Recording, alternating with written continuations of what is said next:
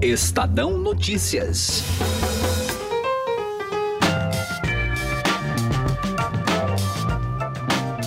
Um novo encontro do Foro de São Paulo tem gerado críticas por parte do governo de Jair Bolsonaro. O evento acontece em Caracas, na Venezuela, e não deve contar com políticos influentes do Brasil.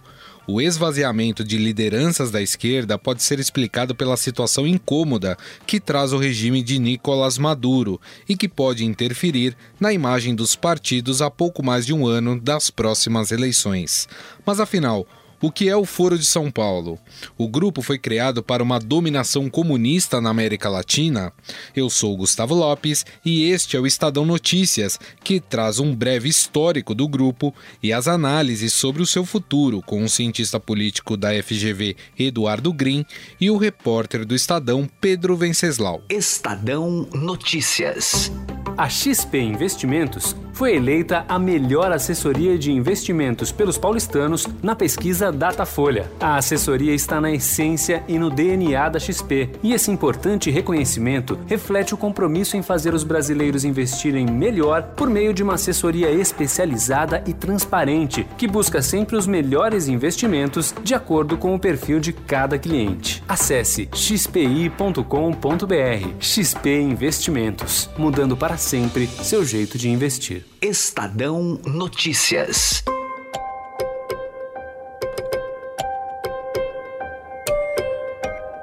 Começa hoje o 25º encontro anual do Foro de São Paulo em Caracas, na Venezuela. Alvo constante de membros do governo e apoiadores de Jair Bolsonaro, o grupo perdeu força ao longo dos anos. Se em 2018 em Havana, Cuba, o encontro contou com a presença de lideranças de esquerda, o evento desse ano não terá políticos brasileiros do chamado primeiro escalão. O PT, por exemplo, terá dois representantes, assim como o PCdoB. O PSOL afirmou que não foi convidado, como conta o repórter de política do Estadão, Pedro Venceslau. O Foro de São Paulo hoje está muito esvaziado, porque os países que formaram o Foro de São Paulo originalmente eles são hoje não estão mais sendo governados pela esquerda. São poucos os países que são ainda governados pela esquerda na América Latina e esses países estão vivendo crises profundas, como é o caso da Venezuela. Então, na prática, o Foro de São Paulo hoje não tem uma atuação concreta. E isso fica claro quando você olha a lista de participantes desse evento que vai acontecer em Caracas. As principais lideranças de esquerda do Brasil não vão ao Foro de São Paulo. A presidente do PT, Gleisi Hoffmann, por exemplo, não vai participar. A ex-presidente Dilma também não vai participar. A presidente do PCdoB, Luciana Santos, também não vai. E o PSOL, segundo me contou o Juliano, presidente do partido, sequer foi convidado. Vão ter, vão ter lá delegações brasileiras, dirigentes do segundo escalão dos partidos políticos, mas nada mais do que isso. E o foro vai ser na Venezuela e, claro, vai ser usado pelo governo Maduro como uma peça de propaganda para dizer que ele tem apoio internacional diante desse momento delicado que vive o país. Agora, é, me parece que os partidos não encaram o foro como uma prioridade, como uma coisa importante a ponto de mandar os seus principais dirigentes. Porque hoje é, o Foro de São Paulo está esvaziado e você mandar um dirigente também para Venezuela para participar de um evento que vai ter um claro viés de apoio a um governo é, que é um governo controverso pode causar também danos. Mas eu acho que a resposta mais simples é essa. A esquerda hoje não considera mais o Foro de São Paulo um evento que mereça é, é, ter importância no calendário partidário.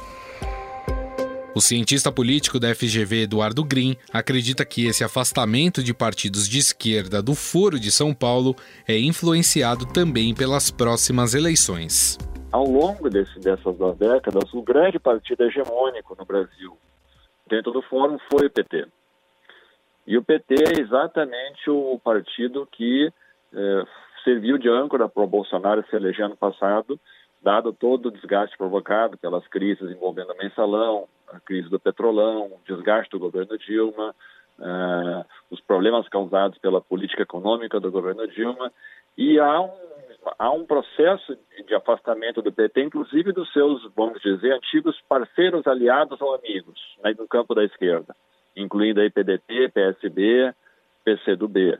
Então, o fato de associar-se demais ao PT também é algo que essas outras legendas estão calculando qual é o, o, o, qual é o limite entre não se afastar demais do PT, porque ainda tem o PT ainda tem apelo eleitoral, tanto é que ano passado conseguiu eleger a segunda maior bancada no Congresso, chegou ao segundo turno com uma candidatura competitiva do Haddad. Então, de um lado, não dá para simplesmente negar que, que o PT tem uma enorme espólio eleitoral, mas também não cruzar demais a linha para não ficar muito identificado com o PT no momento em que a população ainda tem, tem, tem, tem mostrado fortes críticas eh, quanto ao desempenho do PT e, assim, ainda associando o PT eh, com práticas eh, corruptas. E lembrar um outro aspecto. Até pouco tempo atrás, a atual presidente do PT, Gleisi Hoffmann, dava declarações públicas de apoio ao governo Maduro, por exemplo. Então, esse cálculo está presente no, nos partidos políticos que não podem, portanto, simplesmente rasgar a bandeira, mas ao mesmo tempo começam também a querer, a meu juízo, mostrar um certo distanciamento, considerando já que essa agenda pode carregar desgaste, sobretudo para o ano eleitoral.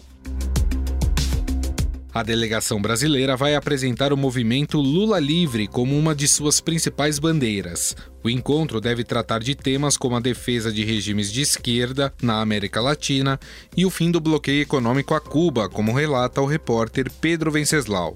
Há uma bandeira histórica que continua e permanece, que é, é, a luta contra o embargo econômico ao governo de Cuba. Vai haver também um forte, um forte viés de defesa do governo Maduro. O PT os representantes do PT que vão ao foro estão levando a bandeira do Lula livre, vão apresentar esse discurso para se incorporar a essa carta de intenções e também é, vão defender regimes é, de esquerda nos países da América Latina, vão fazer uma espécie de denúncia contra os governos que eles consideram autoritários, como, segundo os partidos de esquerda, o governo do Jair Bolsonaro. O Foro de São Paulo sempre foi criticado pelo ideólogo Olavo de Carvalho. Eu acho que nem nos Estados Unidos há uma, uma organização que reúna 200 partidos políticos e mais quadrilhas de narcotraficantes, sequestradores, etc, etc. É um negócio monstruoso. E por alguns dos simpatizantes de suas ideias, como o ministro das Relações Exteriores, Ernesto Araújo. É, a questão do Foro de São Paulo, que é um tema que é, vai se reunir agora né, no final do mês, é um tema que, que nos preocupa, é, com outras pessoas também e, claro, o presidente Jair Bolsonaro. Sabemos que o foco de todos os nossos problemas está no Foro de São Paulo, cujos integrantes buscam o poder absoluto. Aliás, o próprio presidente Jair Bolsonaro deixou clara a importância do encontro para sua agenda política ao condenar o evento pelo Twitter. Mas como surgiu o Foro de São Paulo? A primeira reunião que formaria o grupo aconteceu em 1990, no Hotel Danúbio, em São Paulo. O cientista político da FGV, Eduardo Green, explica o momento desta criação. Foro de São Paulo é uma, é uma reunião de agrupamento de esquerda, não necessariamente comunistas, por assim dizer, inclusive ele na origem teve e segue tendo a participação de partidos vinculados àquilo que no, na arena internacional a gente chamaria de social-democracia, como é o caso do PDT aqui no Brasil.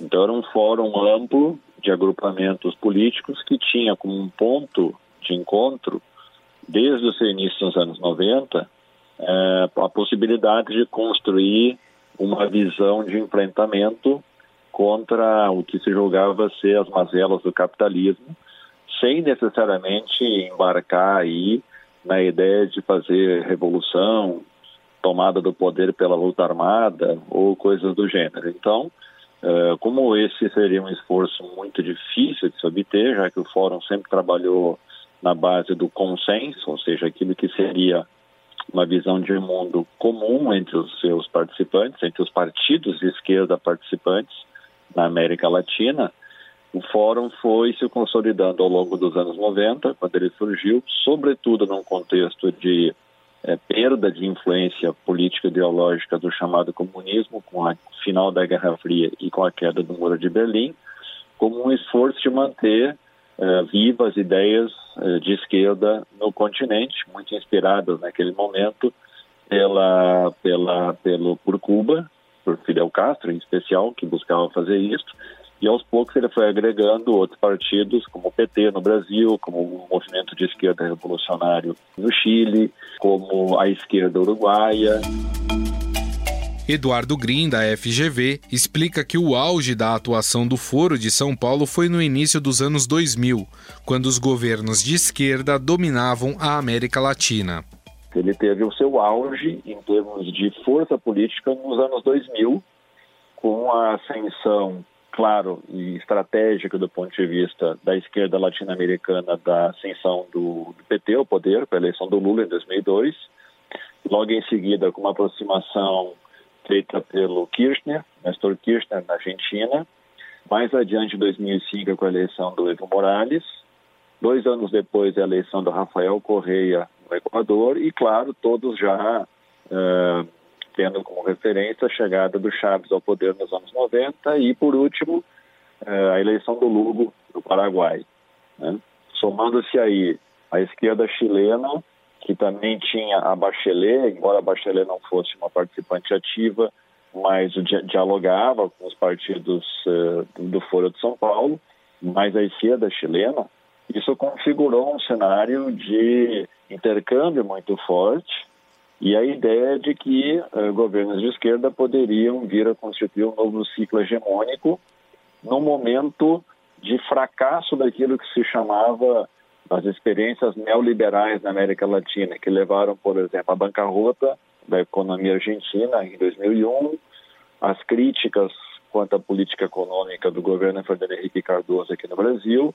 Então, julgava-se que o Foro de São Paulo poderia ser um instrumento que fortalecesse essa visão mais voltada para políticas públicas de justiça social, menos ênfase na liberalização da economia, um esforço mais grande de fazer o Estado ser um ator político na vida do cidadão, menos do que privatização de empresas. A ideia de que era preciso garantir a segurança do continente contra o que se julgava ser a influência americana. Então, nesse contexto que surge, por exemplo, a criação da Unasul, que era uma tentativa diplomática de fazer um acordo desses países que não necessariamente tivesse a sua presença na UEA, onde os Estados Unidos têm uma influência muito grande. Então, sim, nesse período que vai do início dos anos 2000 até o final dessa década, é o auge eh, da, eh, do Foro de São Paulo como uma expressão que reunia eh, esses partidos mais de esquerda. Entretanto, com a ascensão da direita e as crises envolvendo os regimes cubano e venezuelano, o Foro de São Paulo foi se esvaziando, como avalia o cientista político da FGV, Eduardo Green. Hoje, esse é um cenário completamente diferente, porque não apenas o Brasil, tendo por referência é, o, o principal país em termos de importância, perdeu o governo desde 2016, como também vários outros países como a Argentina, eh, essa é a realidade. O Chile, com o Pinheiro uma vez mais assumindo o poder. O Rafael Correa, que embora tendo feito seu sucessor, está longe de dizer que influencia o atual governo do Lenin Moreno. Eh, o impeachment do Lugo no Paraguai, restando como estrela solitária a presença do Evo Morales na Bolívia, e, claro, Cuba, numa situação cada vez uh, mais uh, precária do ponto de vista da capacidade de influenciar os rumos uh, de, de, do debate e, por fim, para não falar, aquilo que hoje cada vez mais se coloca como um governo francamente autoritário, desrespeitando liberdades democráticas, que é o do Maduro na Venezuela. Então, o Foro de São Paulo, ele, primeiro, nesse contexto, ele perde muita capacidade de influenciar o debate político. Segundo, ele se apequenou no que diz respeito a não assumir uma postura mais crítica quanto aos fatos que vêm ocorrendo na Venezuela, que claramente eh, aviltam direitos básicos da população, não só de, do ponto de vista de liberdades civis, mas inclusive com um aumento de pobreza significativa com a falta de oportunidades da população, com desrespeito aos direitos humanos. Então, o Foro de São Paulo realmente hoje ele está numa situação muito difícil e contraditória sobre certos aspectos, porque se ele nasceu com uma reunião de partidos uh, que buscava defender uma visão de mundo mais democrática, mais justa, mais alinhada com a redução de desigualdade, é muito difícil hoje sustentar uh, isso, alegando que, por exemplo, a Venezuela vem sendo perseguida pelo imperialismo americano, argumentar uh, que Cuba segue sendo um baluarte da luta contra o imperialismo. Então, nesse contexto, a grande importância que o Foro de São Paulo tem hoje é menos ele em si e muito mais ele seguir alimentando a fantasia uh, de governos de direita, como é o caso do Bolsonaro, de que o Foro de São Paulo segue sendo uma bandeira do comunismo presente no nosso continente. Como contraponto ao Foro de São Paulo, a direita pensa em criar uma aliança liberal conservadora. O grupo serviria como celeiro para ideias como a ruptura com agendas consideradas progressistas, como políticas de gênero e pautas globais como as mudanças climáticas, junto a países com governos ideologicamente alinhados como Estados Unidos, Hungria, Itália, Argentina e Colômbia.